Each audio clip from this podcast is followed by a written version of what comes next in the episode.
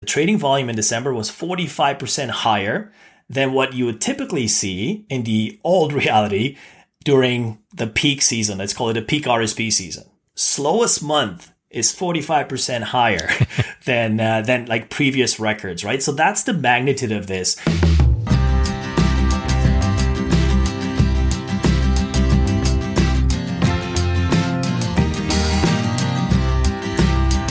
This is Erica M., and you're listening to the Mostly Money podcast with Preet Banerjee, when you could be listening to my podcast, The Reinvention of the VJ. Get your priorities straight.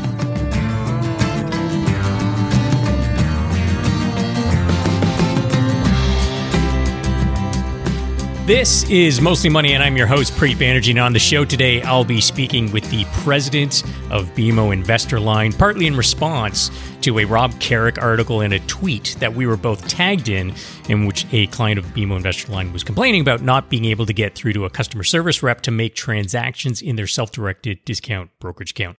And I'll point out that that seems to be a common complaint across the industry. So we're going to hear his response to that. But first, I need to make a disclosure of a conflict of interest.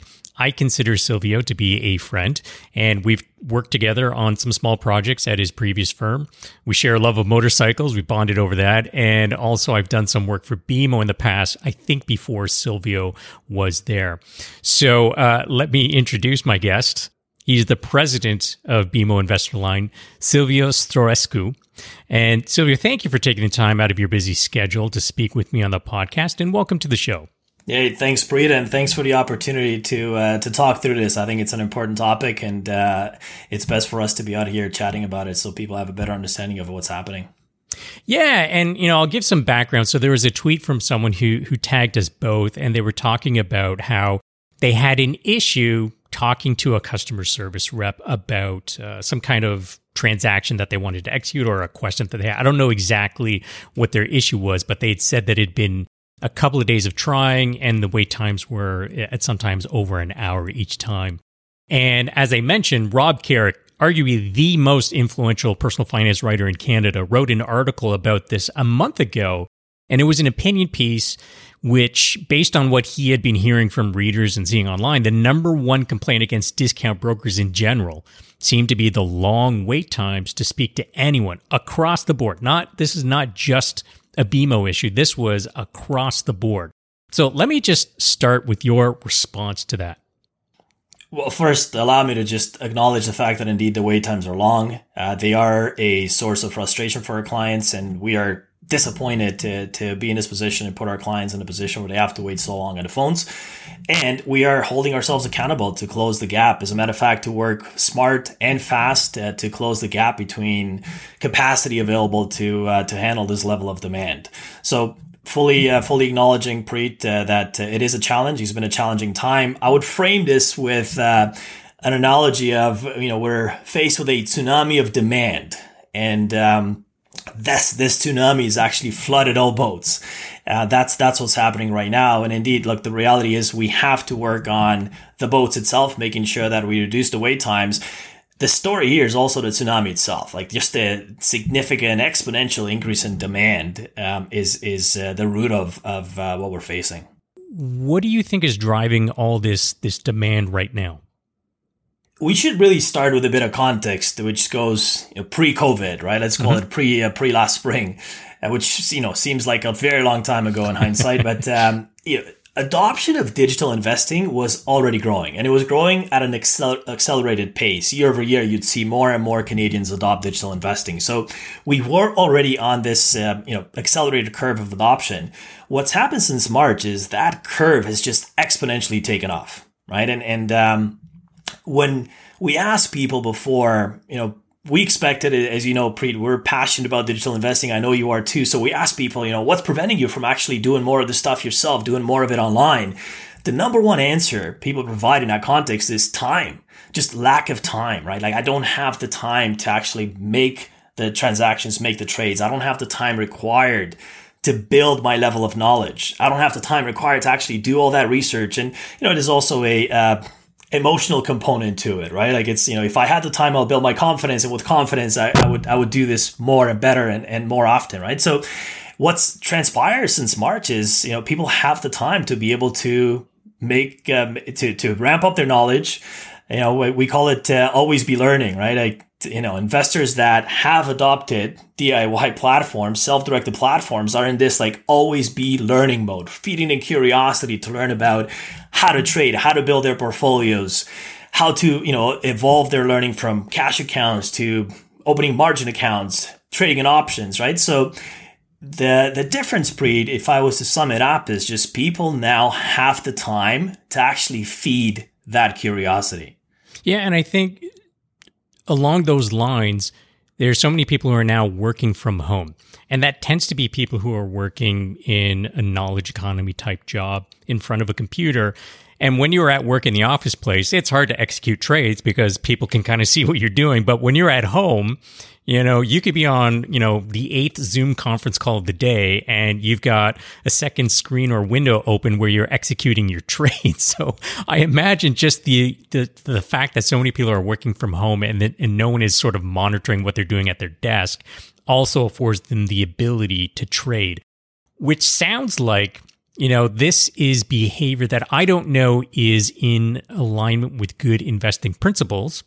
Uh, we're going to talk about that, but let's let's go back to this issue about you know um, the the increased demand and how this has put a strain on on the current system. So you talked about pre-COVID there being an acceleration in digital adoption. But then that hit an inflection point and really increased after the lockdown started. So, can you give us a sense to, um, you know, how long have the long wait times been an issue? Was it before COVID that it started to creep up? And what have the trends been in terms of how long people are waiting to talk to someone? Yeah, let me let me first start it just by adding some quants and and uh, just mm-hmm. to really size up that demand, right? So you know, pre-COVID, uh, you'd see an increase in adoption of digital investing where you know, new client growth would be up by 15 to 20% a year, right? Mm-hmm. Like, you know, that's kind of the, the, the, clip that we were seeing as far as increasing adoption. Um, what's transpired since the spring is the number of new clients is up two and a half times compared to previous years, right? Wow. So you go from, you know, the 15 to 20% range to now two and a half times. Trading activity is actually up two and a half times. We've had months where it was up three times year wow. over year. Um, just to stay on the trading activity side of things, December, which typically for us Preet is a pretty slow month, right? Mm-hmm. December was 45% higher. The trading volume in December was 45% higher than what you would typically see in the old reality during the peak season. Let's call it a peak RSP season. Slowest month is 45% higher than uh, than like previous records, right? So that's the magnitude of this. In January so far, we're we're seeing uh, increase of 30% over December. like we're wow. setting new records wow. and these goalposts keep moving, right? Um, one final soundbite on that, just to give you a sense of the magnitude. Uh, transactions. So this includes, you know, fund transfers as well as account transfers. They're up five times year over five year. Five times. First nine days of five times. First nine days wow. of January. So that includes January first, right? First nine days of January, we had more transactions than we did in all of January 2020. So that's uh, that that's that's what we're chasing. If you want to think of it that way, as far as demand is moving, the goalposts keep moving, and we have to ramp up capacity to get there. Um, I have the, so many questions. I have so many questions. Do you have a sense as to where the bulk of transfers are coming from, or any trends where you're saying, "Oh, there's a massive increase in transfers from these types of institutions"? Do you have any anything you can share on that?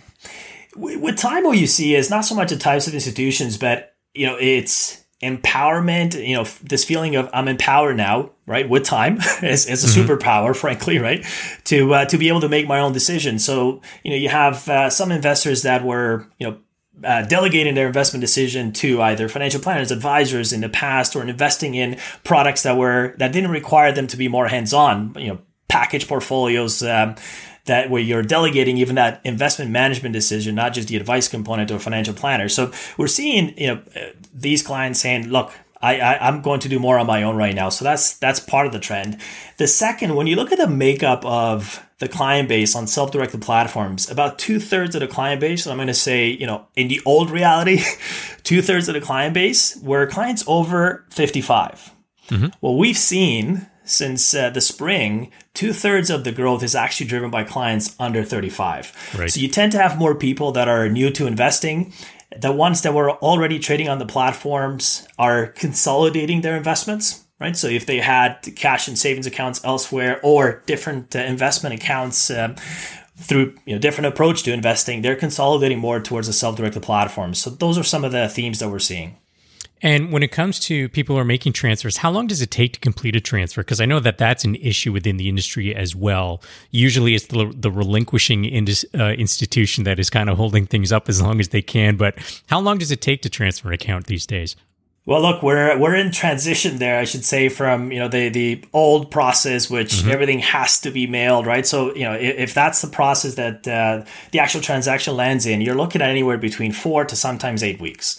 Uh, there's also a more automated process, which actually makes it happen in less than two weeks, right? So, mm-hmm. and that continues to, to, to, get even better. So, um, not all transactions can go through the automated process. So, it, it does take a little bit longer. And as you can imagine, as you're waiting for your funds to arrive, you, you naturally would call in to look for an update, right? And, and you want to know what's going on. And there's, sure. you know, there's not a lot of transparency in that process as far as having a really good pulse, you know, where, where that account transfer is uh, sitting every day. So we have okay, so we've got increased, dramatically increased trading activity. We've got a lot of people transferring accounts. What do people call in about? Like, I have to be um, honest. You know, uh, of all the discount brokers I've ever used in, I don't know, decades, I've never called in for anything. but I'm in the industry, or at least was, and you know, this is kind of what I do. So I don't need as much help, I would think, as the average person. But what do people call into a discount broker uh, about? What are the, the common types of customer service questions? Well, look, just based on the sheer increase in demand, I would say there are questions that you would have typically had before. Obviously, you know, at a different magnitude, different level of volume, right? And, and these include, you know, how long where's my transfer where's my account transfer how long does it this take? Um, the, the conversation we just had around that process.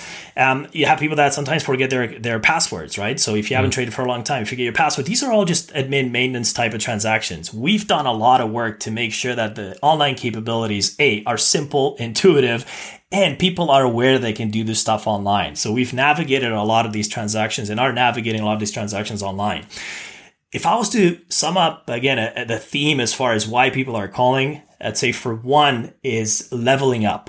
And let me let me unpack that a little bit. So we have a lot of new investors that hadn't invested in self-directed platforms. So either they they were new to investing altogether. So they're leveling up now to say, okay, I'm going to start investing and I'm actually going to do this on my own in a self-directed platform. So that requires you to build a level of knowledge and you ramp up with a learning curve from that perspective. Uh, you have another segment of investors who, again, were delegating their investment decisions to an advisor, a financial planner. Now they're saying, I'm going to do this on my own. So they're technically leveling up and hmm. also on a, on a learning curve in that journey as well.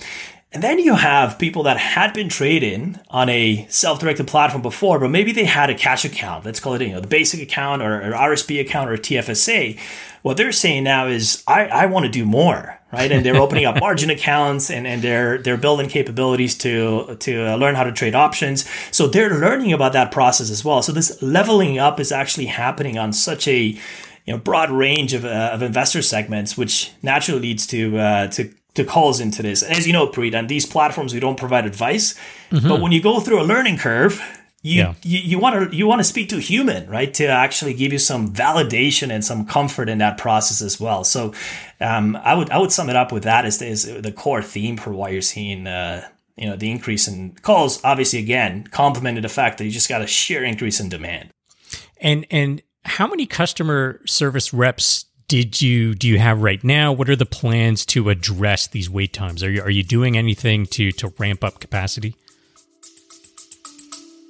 Stay with us. We'll be right back. You hear a lot about supply chains these days because if the past couple years have taught us anything, it's that an efficient, well managed supply chain is absolutely critical to keeping businesses successful and consumers happy. I'm Will Haywood and I host a podcast called All Business, No Boundaries, where we talk about supply chains how they work, what happens when they don't, and the innovations that are redefining what's possible in the world of logistics.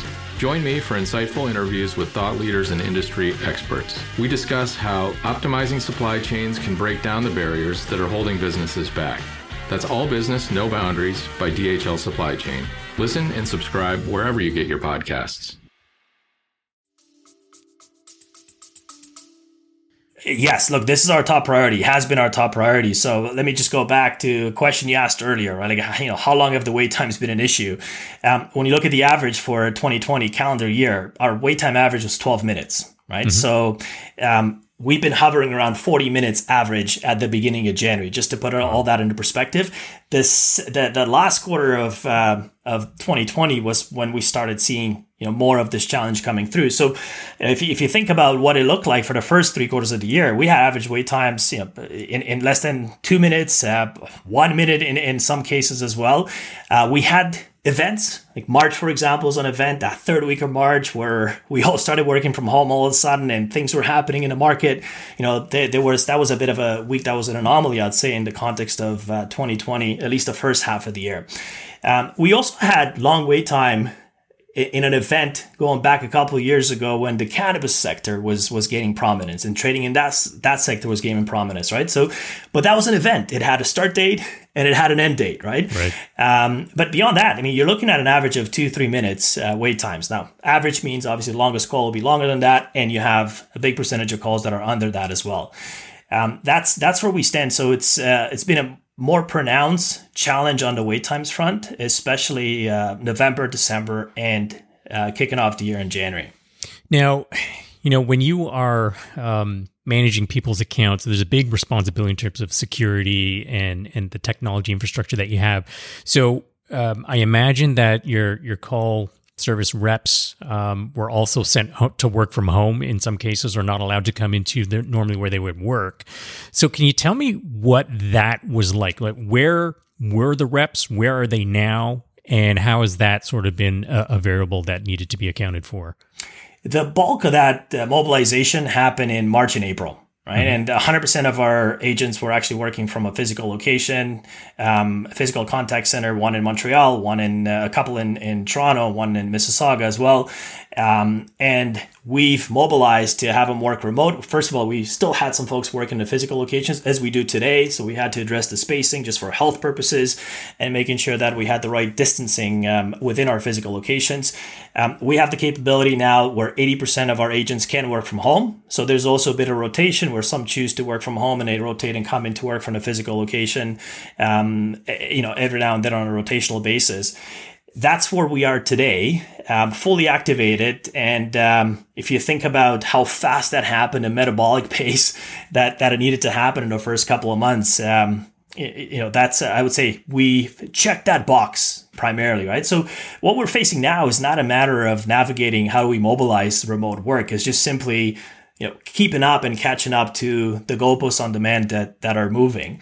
Um, and look, the other question uh, you asked was, what have we done, right, to, to mobilize and how do we ramp up the staffing? Mm-hmm. We started this back in the summer, right? So um, we said a couple of things we need to do. First of all, we need to ramp up our hiring and we need to do more of more hire more people in the old process which is you know hire recruit first hire train in physical locations and just do more of that um, that the the magnitude increase there is four four times. Like we quadrupled the size of new hires um, from you know this entire process, starting with recruitment to to hiring to training, which takes months, right? So think about that as up 4x again exponential increase in what we've done to to improve capacity the second thing we've done is looked across the business not just our investor line business but across the bank to say can we actually attract more talent to actually help with the capacity the um, last training class we had, the numbers increased seven times from what we would have typically had. Like this, the training class that is actually active right now, um, and will be on the floor answering calls and productive in the queues in a couple of weeks. It's, it's seven times higher than what we had prior to uh, to us seeing the peak in demand. So we started this process pre back in the summer. Mm-hmm. We've been sprinting through the marathon to to make sure that we we ramp up the capacity. And we've also done on the hiring front, we've actually changed how we hire, right? So it's one thing to say we're going to do more of the same in that old process, but we also activated what we refer to as street to screen. And this is remote, remote uh, recruitment, remote hiring, remote training, remote activation into the queue. So you don't have to set foot into a contact center to be able to do that. That's a transformational process. And we had the first uh, class as part of that uh, new process actually started training at the beginning of January. So that's what we've done on the hiring front. And then if it'll allow me one, one more comment on this. Please. We also looked at how do we contain and address more of this demand online on the platform right? Mm-hmm. So we looked at all these you know, micro journeys that led to a call, and we said we have to get better at improving that journey online, make it more intuitive, and also build awareness that it exists. All the efforts we've done on that front, as well as simplifying some legacy process just to make it easier, some things that we've done before that we said, you know, there's little value in this, and it's just an impediment for our clients to stop doing it. We measure our trades to call ratio just as a measure of efficiency, the trades to call ratio has increased 65% as a result of us uh, being able to contain more online. So we're we're in, we're on the right track. The reason why we still have a gap today is the impact from that exponential increase in demand has been imminent, right? And once the goalposts move, you feel that the very same day. The impact from our activities on capacity have a bit of a time lag, right? Which, you know, include mm-hmm. especially on the hiring front, recruit, hire, train, and license, right? Like that's uh, that's a nuance we shouldn't forget in the context of our agents. Um, they also need to be licensed and, and build their uh, proficiency requirements as well. Yeah, I was going to ask you because so InvestorLine is uh, OEO, right? So it's no, it's not advice. So sorry, um, order execution only, and, and so people who who create an account there.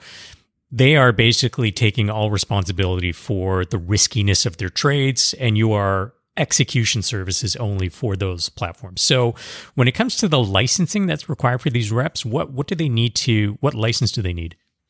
Well, look, they need they still need to be fully IIROC licensed. So mm-hmm. they they don't provide advice, but they have to go through all the proficiency requirements, including the course on ethics, the Canadian securities course, which which has two parts to it. So they have to be fully fully licensed. Uh, and if they're supporting trades and options, for example, they also have to have that that licensing as well. And so even though they don't provide advice, the proficiency requirements are are full fledged.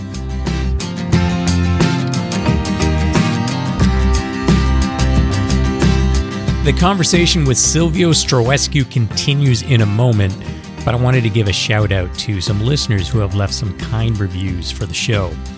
Doug M34, SG18360, Apollon 7, and Brent Bowker.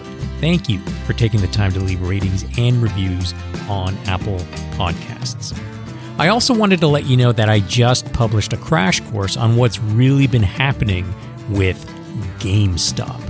I'm sure you've heard that name this past week, and I know you have questions. Why has a mall based retailer of physical copies of video games, some would argue a soon to die business model, given that you can download copies of video games and order consoles online, why they seen their share price up as much as 10,000% in just one year, most of that in the last month? What is a short squeeze? And what else is really happening? So you can check that out on YouTube. My main channel can be found under my name, Preet Banerjee. And before we get back to Silvio, if you are enjoying the content on this podcast, I really do appreciate it when you take the time to leave a rating and review wherever you get your podcasts. And I don't run ads on the podcast yet, but that might change in the future. And in the meantime, I guess I'll provide some kind of placeholder and I'll, I'll I don't know, do some public service announcements or something like that. Again, just as a placeholder. So, um, I don't know, get your prostate checked or something. Anyways, back to my conversation with the president of BMO Investor Line, Silvio Stroescu.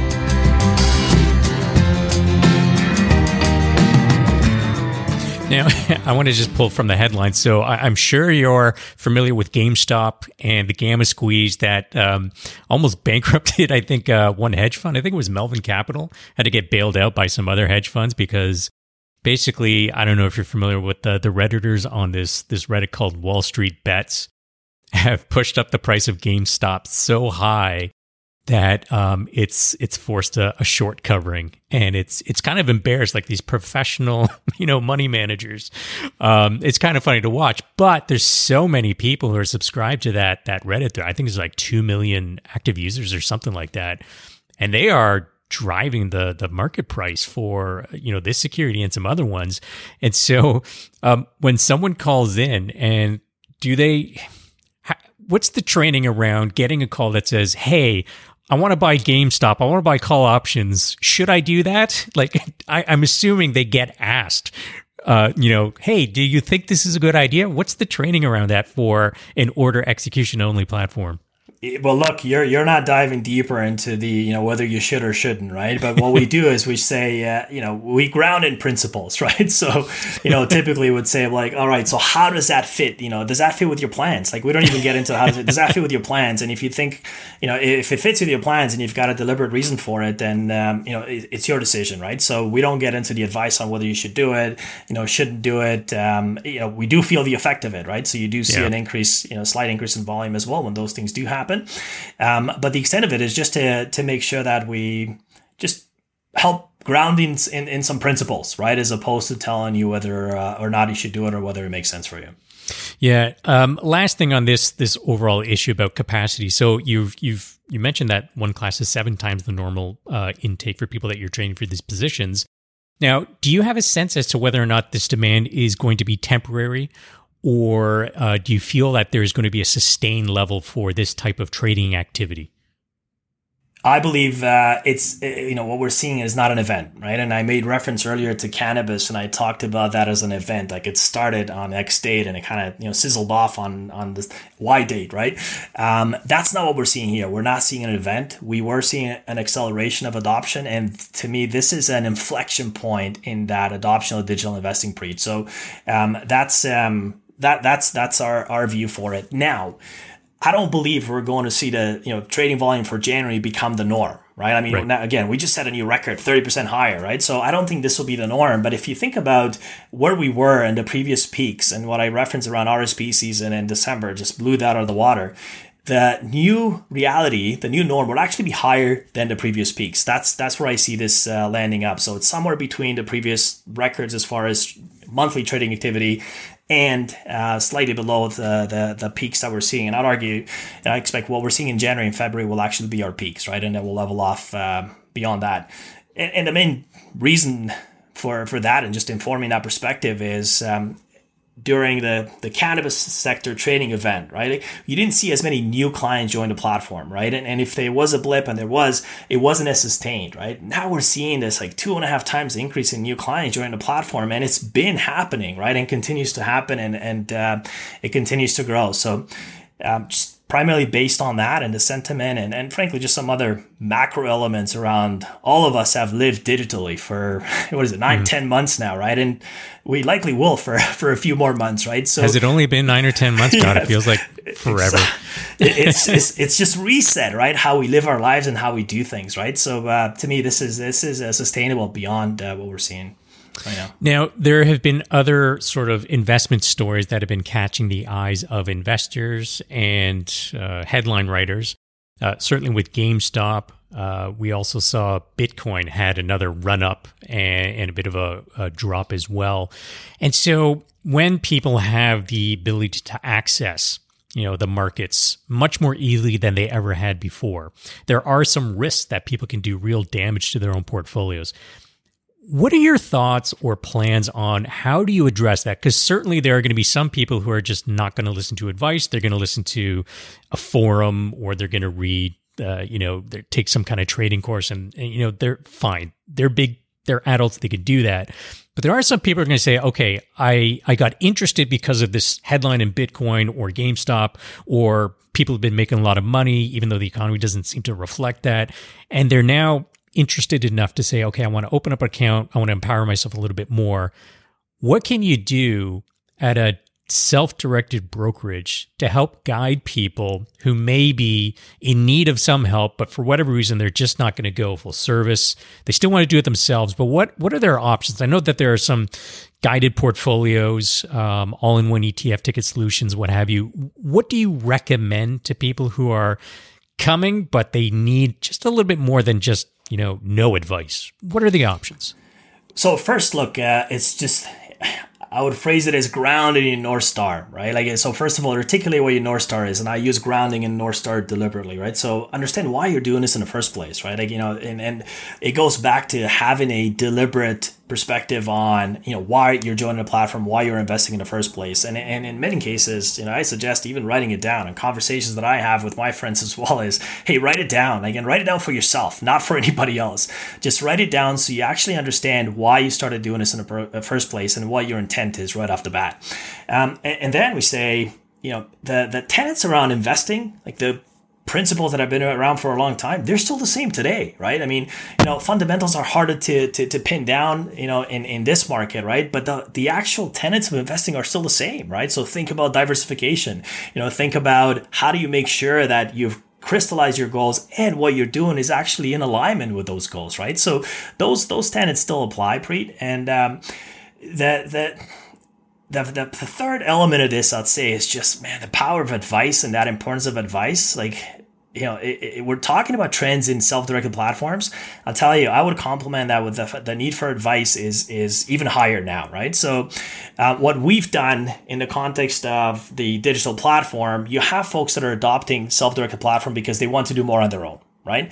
And they want to be able to make their own decisions, but they're also looking for validation, right? They're beyond just the conversations around help me understand and get more comfortable to know how, what I'm doing and how I should do this stuff. They're also looking for validation. We created a service called Advice Direct. And in this context, you actually have advice. So we do provide you guidance on how to build your portfolio, how to make sure that it's well diversified, uh, how to rebalance your portfolio along the way to make sure that it stays aligned with your goals. So there's a digital tool that provides you advice and guidance on how to build and manage your portfolio. And then you also have access to uh, an advisor, so someone that actually can speak to you and complement the actual digital tools with with uh, a human being. The nuance here is that you still place the trade yourself. You're still working on the platform, making the trade yourself, but you have mm. the benefit of complementing, you know, your your intent to do more on your own with uh, support from this digital tool and uh, and the advisor. And even prior to uh, prior to the, the, spring and prior to March, we saw adoption of that platform growing exponentially as well, and uh, that continues, right? So um, it's, it's it's just thinking differently about how do we now build services and build awareness of services that already exist, and and make sure that we're helping uh, folks that way. We also launched a portfolio health check. So this is something that we've been working on since the spring where we saw this happening. We said, well, what's the next step? You know, what would investors look for beyond this? And what would be the step after that? So using some foresight back in the spring, um, we built a portfolio health check tool which helps you now run your portfolio through this tool and identifies first of all it asks you you know what are your goals? And remember the ground that we talk about it starts off with that to identify why you're doing this in the first place. So it helps you with that self conversation of grounding uh, and you know grounding in your north star. And then it actually you put in your holdings and uh, we then give you an output that uh, talks about the health of your portfolio. So, are you well diversified across sectors, geographies? Is your asset allocation in line with um, with your goals, and and um, you know what does that look like overall? So. We've just launched that a couple of weeks ago, and uh, it's available on our site. Happy to share a link so we can include it for listeners of the podcast as well that's uh, that that you know that's one of the tools we keep, which can complement what you have on the platform. And uh, and frankly look we're seeing adoption of those services grow. Advice direct for example december record month as well for for new accounts and clients joining that platform. And uh, this tool I, I, I imagine will uh, will get a lot of traction as well. Yeah, I, I, think that this hybrid model where you have you know um, digital tools with access to to advice seems to be a model right for for growth. Like that seems like the next paradigm. But what about Cox? There are a lot of people who, well, there are different reasons people go to a self directed platform. One is pure empowerment, they just want to trade on their own. Um, their cost might end, actually end up going up versus using an advisor if they're heavy traders. Uh, but there are a lot of people who who move to self-directed platforms because they explicitly want to save on costs, and so they might go to either a you know a super long buy and hold portfolio, uh, buying individual stocks and build out a portfolio. Or they might use a couch potato strategy with index funds, what have you. But there are a lot of people who are kind of in between those extremes. So, so talk to me about what, what is the cost for Advice Direct and what's the cost for this portfolio check? Is that like a free tool available on the platform? Do you have to pay for these two different types of services? Talk to me about costs. Yeah. So look, uh, first the portfolio health check. It's a free tool. So um, you you plug in some information. You know, we have some information about your profile, and and um, we we guide you on how to identify that north star, and then the output uh, with with uh, flags to say, look, Preet, you should be reviewing your diversification and so on. All that is free. Um, that is a sliver of the portfolio optimization engine that we have within the Advice Direct. So it gives you a sense, of, a test drive, if you will, of what Advice Direct could do for you. Uh, but this component of it is, is free. Now, if you want to pursue that further and set up a, an Advice Direct account, so you have these types of um, notifications and you know us telling you when you should make some changes to your portfolio because you need to realign with your goals, then you'd go into the, the full tool for Advice Direct. The pricing for that is 75 basis points and um, it's tiered as well. So there is a cap. Once once you get to a certain threshold of investable assets, you know, becomes capped, and that cap is at 3700 uh, 3750 off top of my head as far as what what the overall cap is. So the more you have invested in that the more you benefit uh, from uh, from the service uh, and also from a pricing perspective. It also includes a number of free trades as well so you're not paying for the fee as well as as trades right? So that's a, that's a good combo there. Um, and just you know the the if you look at who's trading on the self-directed platform, majority of, of, of the investors are actually investors, you know, the buy and hold type that you reference, right? So, um, what you see as far as active traders, you know, they're anywhere between five to six percent of all the investors on the platform. And by active traders, I mean they do more than ten trades a month, right? So, uh, the the bulk of the mm-hmm. investors on the platform tend to be more of the you know buy and hold, rebalance, longer term investors. Do you do you have a sense as to the average hold period for uh, someone on your platform? Like when they buy any position, do you have any idea what the average hold time is? Um, well, so I mean, if you're long-term investors, I mean, you'd uh, you know these people are holding until they reach their goals, right? Mm-hmm. Um, so so that's uh, I would say the, the bulk of it would be that. Um, now, average hold time per security, um, I, I don't have the breakdown of that to say how much they hold to each security because naturally people rebalance their their portfolios. But as far as how long they stay invested and you know how much they stay invested and how that stays, you know, uh, consistent across uh, across their tenure, um, I, you have more of those buy and holds. Um, even in March, right, when we saw a lot of volatility, I mean, the, the activity that happened was, you know, not people just buying, jumping in and out of, of holding or, or securities. You also had existing clients, especially retirees, that were actually de-risking their portfolios, right? So in that case, it looked like they were selling out, but, you know, they were, uh, they were de-risking just to have, um, frankly, more, more available to them in cash. And, uh, you know, in many cases, probably supplement retirement incomes and making sure the cash is there to be able to do that. You know, speaking of cash, um, one of the things that we've noticed is that um, people are looking at at this as kind of like a tale of two economies. Uh, you have people who have been um, affected negatively the most. They tend to be on the lower end of the income spectrum, working in retail jobs, um, the jobs most affected by lockdowns and restrictions, and they are been you know completely decimated. And then you have a lot of people who are more uh, kind of white collar, uh, who are able to work behind a computer either from an office or from a home office. And so they may not have necessarily lost any income, but they've lost the ability to spend because they're not able to travel. And for a lot of people, you know, not traveling is like, you know, five grand extra in your pocket, not going out to restaurants as often. Uh, putting extra money in people's pockets. So we see that there are some people who are actually sitting on a lot more cash than they've ever had access to before and they're putting it into their investment accounts, are they sitting in cash or are they deploying that? Do you have any sense of that? So uh, look, savings rate is up overall. Just to just to build on your point as well, and I think mm-hmm. that's a healthy thing. That's a really good thing, and I think people are also reacting to you know the shock that that uh, we all faced in, in March, and, and people that didn't have um, a lot of savings for or the emergency funds topped up to be able to withstand that type of exogenous shock. You know, they're they're ramping that up. So I think there's there's an element of that as well. Um, when you look at our platform, the younger clients, so let's call them clients under 35, which you and I could consider ourselves in that category once upon a time, Preet, but younger clients, younger clients are actually deploying more cash. If you index to you know, typically new clients come in and let's say they're bringing in hundred thousand, how much that hundred thousand gets deployed? Um, more of the the initial cash coming into the account is being deployed by the younger investors, right? So they're they're looking for you know time in the market as opposed to timing the market, right? Um, and then you also have um, older clients, retirees in particular, they've de-risked, right? So they have higher cash positions, as, as we just talked about. Potentially think about how do I supplement my incomes, right? And you know, the, the income that I used to get from bonds and the, the, the, fixed income component of my portfolio is not paying what it used to, so I need mm-hmm. to have some cash to be able to supplement that. And frankly, you know, I, I don't know how long this takes, right? So I want to make sure that I'm covered there. So I'd say you know those are smart decisions, right? Again, you know it's not every single client, but if you roll it up, you know that's uh, that's the view that we see from a higher vantage point. Um, and then you have um, some folks that are just looking for opportunities, right, and just waiting for that opportunity. And I think again that old.